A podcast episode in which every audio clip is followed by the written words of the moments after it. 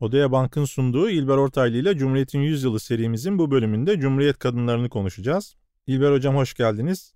Türk kadınları 1930'da belediye seçimlerinde, 1934'te genel seçimlerde seçme ve seçilme hakkını elde ediyor ama bunun evveliyatı da var. Cumhuriyet kadınlar için ne getirdi? Yüzyılda biz ne noktaya geldik? Bunu soralım size. Tarih boyunca bir kadın erkek var. Kadının fonksiyonu var. Tarih boyunca kadın tamamen eğlenmiş mi? Hayır. Her şeyden evvel bir takım devletlerde, toplumlarda kadın hükümdarlar var.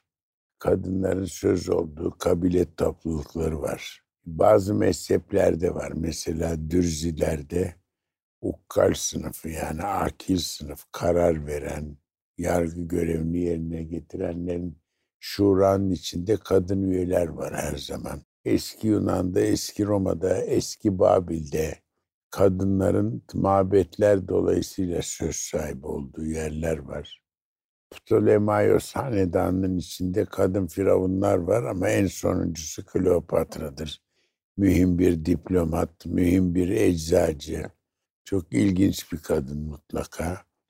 İslam'da var, kadın hükümdarlar var. Hatta bir ara mazlama, divanı mezalim dediğimiz bir nevi temiz reisi bile kadın. Yani bugün tekrardan kadılık yapmaya, hakimlik yapmaya başlayan kadınlar bir nevi o zamanlarda Abbasi devrinde bir çıkış var böyle. Ama genelde erkekler hakim. Erkekler savaşıyor ve erkekler karar alıyor, erkekler yönetiyor. Erkekleri yöneten kadın olabilir. O başka cemiyet hayatı içinde kadın çalışan biri. Çalışan biri ama kendince saygı gören biri. Çünkü ailenin ana unsurlarından biri ve yaşlılık arttıkça bir valide sultanlık geliyor hepsine. Ve birden ikinci nesle kadar kadın söz sahibi olabiliyor. Çok önemli ama hiçbir zaman o kadar söz sahibi olmadığı torunları dahil erkeklerin önünde saygı göstermesi büyük annenin bazı kabilelerde ve yerlerde söz konusu. Bu arkaik kalıpların tartışılması bir yana. Biz sanayi endüstrisi çağından bahsediyoruz. Ne demek sanayi çağı? Nüfus artmış. Nüfusun belirli bir refahla ve tıbbın belirli bir gelişmesiyle arttığı çok açık. Bu artan nüfusun içinde kadın ne yapıyor? Hiç şüphesiz köylerde artan nüfus şehire göç ettiği gibi erkek orada nasıl bir zulüm görüyorsa, nasıl bir sıkıntıya düşüyorsa kadın da yanında. Yani böyle bir ortamda kadının şaşılacak kadar haksızlığa uğruyor. Sanayide çalışıyor kadın, çocukları var, koca bakmıyor, belki koca zaten yok. Bu şartlar dahilinde çile çeken bir köylü kadın vardı, çile çeken bir işçi kadın oldu.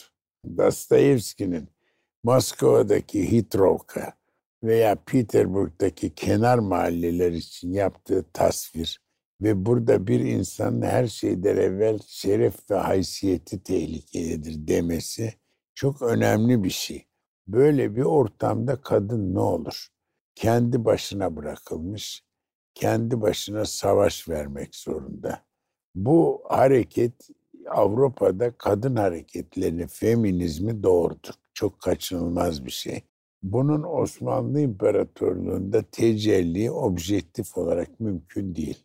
Çünkü fakirlikte de, zenginlikte de, orta sınıfta da kadın belirli bir düzenin parçası. Zenginlikte diyorum bunu çok tedbirli olarak kullanmak zorundayım. Osmanlı'nın üst sınıfları memurdur. Hayatlarındaki refah sınırlıdır. Görgü ve dışarıyla temas sınırlıdır. Bütün bu şartların içinde zaten bir kadının orada fazla bir şey olması mümkün değildir. İstisnalar vardır. Şaşılacak şey bu istisnalarda ilmiye sınıfından çıkar. En geri sayacağımız yerde. 19. yüzyılda göç eden mülteciler var. Macarlar, Polonyalılar. O sınıfın kadınları bu zümre Müslüman da olmasına rağmen tabii ki Osmanlı kadınının hayat tarzını, gündelik hayatını almamışlar. Çıkıyor. Şimdi Nazım'ın annesi çok iyi bir ressamdır ve daha da enteresanı Ben size bunu söyleyeyim. Çok ilginç bir şekilde İstanbul'da çok iyi Fransızca bilenlerden biridir.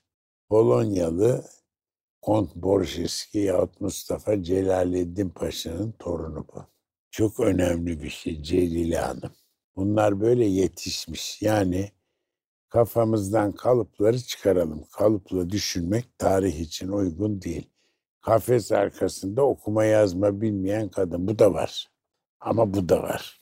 Bildiğiniz gibi Musahip Sade Celal'in İstanbul Kadısı'nda tarif ettiği üst sınıf kadını da var. Kadı Efendi'nin kızı yani İstanbul Kadısı'nın çok önemli mevki belediye reisi, hakim falan. Kız okuma yazma bilmiyor Esma. Çarşıda gördüğü delikanlıyla nasıl mektuplaşıyor. Birdenbire onun önüne pembe bir mendil atıyor. Pembe mendilin ağzı bağlı, ıslak ve içinde cam parçası var. Bir de taş parçacıkları var, mermerler. Şimdi bunun tarifi yapılıyor bohçacı kadın. Ah pembe gönlüm sende diyor. Açıyor. Bu hanımefendi diyor ben nerede oturduğunu biliyorum diyor. Altı tane mermer, altı mermerde mermer mendil ıslak çeşmenin karşısındaki camlı züccaciyeli aşı boyalı evde diyor kırmızı boya. İsmini de biliyor kadının kızı falan diyor. Çok gülünç bir sahnedir. Mektuplaşma tarzı yani mesela böyle işaretlerle falan.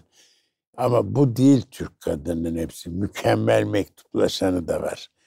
Ne bileyim ben Osmanlı saray kadını çok bilgini var. Erkeklerden de belki okuma yazması iyi olmayan da var her zümrede olduğu gibi. Şunu unutmayın Hatice Sultan yani padişahın kız kardeşi Mimar Melling'le Latin harfleriyle Türkçe yazışarak Melling Usta falan diye böyle hafif tertip e, flört kokan bir yazışma içinde. Efendim ilme meraklı olanı var kendince. Tabii Molière'in bilgiç kadınları kadar tipleri rastlanmaz. Öyle astronomi tarihi öğrenen ama tarih okuyan kadınlar var. Yani bunlar enteresan. Peki siyasete bulaşmak? Siyasete bulaşmak mümkün değil. Kimse sormuyor. Siyasete resmen bulaşabilecek tek insan valide sultandır. Şayet padişah, küçük padişah tahta geçmişse ve küçükse valide sultan naibedir. Vaka böyle var mı? Var. Hangisi? Dördüncü Murat çok genç tahta çıktı yani sekiz buçuk yaşında. Valide Sultan 30 yaşında valide olarak eski saraydan geri geliyor. İhtiramla karşılanıyor, elleri öpülüyor. Padişah ve o andan itibaren naibe. Valide Kösem devleti idare etti. Hiç de fena bir idare değil onu söyleyeyim. Aynı şey Kösem Sultan'ın oğlu İbrahim biliyorsunuz. Akibeti bu sefer eşi Hatice Terhan Sultan valide oldu ve bir müddet iki valide var. Büyük valide, küçük valide. Arkadan Hatice Terhan Sultan valideleri politikadan çekmiştir. Yani o yaygın fikir doğru değildir. Harem devleti idare eder. Hayır. Sonra Gülnus Emetullah Sultan geldi. Gülnus Emetullah Sultan dördüncü Mehmet'in karısıdır. Dolayısıyla iki padişahın annesidir. İkinci Mustafa ve üçüncü Ahmet'in çok uzun süre bir valideliği oldu. Ama o da politikayı o şekilde yapmamış.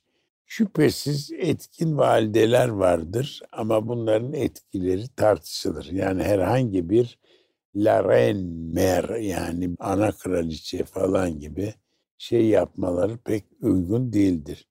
Politikaya ne zaman katıldılar? Doğrudan doğruya ikinci meşrutiyet. Yani politika okuyor, yazıyor işte Fatma Ali Hanım gibi. Mesela artık Halide Hanım'ı görüyorsunuz sağda solda konuştuğunu Türk ocaklarında. Elit de istiyor bunu, teşvik ediyor adamlar. Şükufe Nihali falan. Bu çok önemli bir şey. Ve işte İstiklal Savaşı arifesinde, mütarekede bunlar hepsi sahneye çıktılar. Onun için mühimdir bu. Bunları bilmek lazım. Peki kadın böyle mi karışıyor? Hayır. Zafer Toprağ'ın yazdığı eserlerde bu görülüyor. Yani kadın Bursa İpekli Dokuma Fabrikası'nda bilmem nerede tezgahın başında işçi olarak kadının yapacağı yerlerde. Halı sanayi bizde İran'daki kadar yaygın ve müstemir değildi ama gene vardırlar. Bir takım işleri yapıyorlar. Ama asıl önemlisi 1840'lardan beri kadınlar muallime olarak hayatta. Ve Darül Muallimat kuruldu bunun için. Cevdet Paşa'nın en büyük hizmetidir. Kendi kızlarını yetiştirdiği gibi bunu da yapmıştır. Tabii kadın şaireler vardı böyle Mihri Hanım gibi falan 15. asırdan beri. Bunlar hep ilmiye sınıfının kızları. Hepsi. Cumhuriyet ne getiriyor peki? Neyi Cumhuriyete geldik şimdi. Kadının bir tecrübesi var. Fabrikada çalışıyor. Balkan Savaşı'nda işçi taburlarında çalışıyor kürekle. Harbi umumi başladığında ister istemez hayatın içinde. Çünkü harp öyle bir harp ki kadınları dışarıda bırakamaz. İşte hemşire varlar. Memur olmuş millet, gitmiş memurlar da askere alınmış. Maliye nezaretinde bile var. Telefon santralında değil, maliye nezaretinde bile var. Öğretmen var, müdürü var onun falan. İstiklal Savaşı'na böyle giriyor. Şimdi İstiklal Savaşı'nda Atatürk'ün, Mustafa Kemal Paşa'mızın bir kendi feminist idealleri mesela orada Tunalı Hilmi var mecliste. Hep kadınlar üzerine konuşuyor. Sonunda yuhalanmaya başlıyor. Dayanamıyorlar öbür mebusların bazıları. Antifeminist yaklaşım vardır. Ama bunu da şurada ilave edeyim. Bu antifeminist yaklaşım Avrupa'da muvaffak olmuştur. Türkiye'de olamamıştır üst sınıflarda. Yani kendi açısından bir gerilemesi vardır her zaman. Bu çok önemli. Çünkü üst sınıfın erkekleri bu konuda kadınlarla beraber olmuştur. Yani bunu bilmek lazım. Bu önemli bir pasaj. Her zaman istisnaların üstünde duracaksın. Bu Çar Rusyası'nda da böyleydi. Toplumda antifeminizm vardı ama üst sınıfın adamları arasında gerek aristokraside gerek bürokraside kadınların hayata girmesini isteyen ve destekleyenler de vardı. Bu önemlidir. Anna Karenina da görülür bu. Tolstoy aslında pek kadınların iddialarının, feminizmlerinin tutacağına inanmaz. Yani Anna bir yerde yanlış yapmıştır. Aşkı aramıştır. Ebedi aşk diye bir şey olmaz. Sevgi olur. Fakat Anna o kadınların arasında en dürüstü, en akıllısı olmasına rağmen bu çuvallamaya nasıl giriyor? Orada onu bir yanıyla da yüceltiyor. Yani değişik bir insandır. Hakiki sevgiyi aradı, dürüsttü. Ama en başta kendi yandaşları, kendi sınıfının cinsdaşları, kocasının arkadaşları hödüktü demeye getiriyor. Şimdi bunu söyleyen aslında bir Rus erkek. Efendime söyleyeyim Pushkin böyle, Çehov böyle ve bir sürü insan böyle. Onun için dinlerin de ötesinde Doğu toplumunda böyle bir akım da vardır kadınların nehrinde veya Azerbaycan tiyatrosunda falan değil mi? Bu tabii bir yerde ortaya çıkıyor. Onun için Cumhuriyet kadınlar konusunda daha savaş sürerken muallim toplantısı yapılıyor ve orada kadın erkek eşit katılıyorlar. Paşa o protokola dikkat ettiriyor. Ve okullarda zaten iş gidiyor. Marif kavgası yapacaksın. Sağlık kavgası yapacaksın. Kadınsız yapabilir misin? Yani ordunun içinde kadınlar bulunacak. Eğitimde de öyle. O yüzden tabii bizde tıp fakültesi erkenden kadın üye oldu. Değil mi? Müfide Hanım aldı. Hemşireler alındı falan yani. Ve erkenden bu savaş için hayata girdi. Ama bu demek değildir ki Türkiye'de üst sınıf kadına rağmen alt sınıfta hayat iyi. Hayır. Çok kötü bir erkek eğitimi var. Bu erkek eğitimi bazen kadınlar için de yetersiz bir eğitimle birbirine tamamlıyor ve bir kaos var. Bu kaosu nasıl alt edeceksiniz? Bunun herhalde bir çaresi vardır. Fakat şunu söyleyeyim. Cumhuriyetimiz kadın problemiyle başladı. Çok büyük yollar alındı, çok büyük şeyler aşıldı. Hiç şüphesiz kadın hayatımızın içindedir. Geri dönemez şekilde kanunu medeni bunu taşır. Arada yapılan değişiklik maalesef kadınların hakkını koruyacak bir hukuku mevzuatı kuvvetlendiremedi. Öyle olduğunu zannediyorlar değildir. Ama 100. yılı gene kadın problemiyle tamamladık. İnşallah 200. yılda olmaz. Olmaz ama kadın problemi de hiçbir yerde halledilmiş değil. İlber Hocam çok teşekkürler. İlber Ortaylı ile Cumhuriyet'in 100 yılı podcast'inin bir sonraki bölümünde Cumhuriyet tarihi nasıl öğretilmeli sorusuna yanıt arayacağız.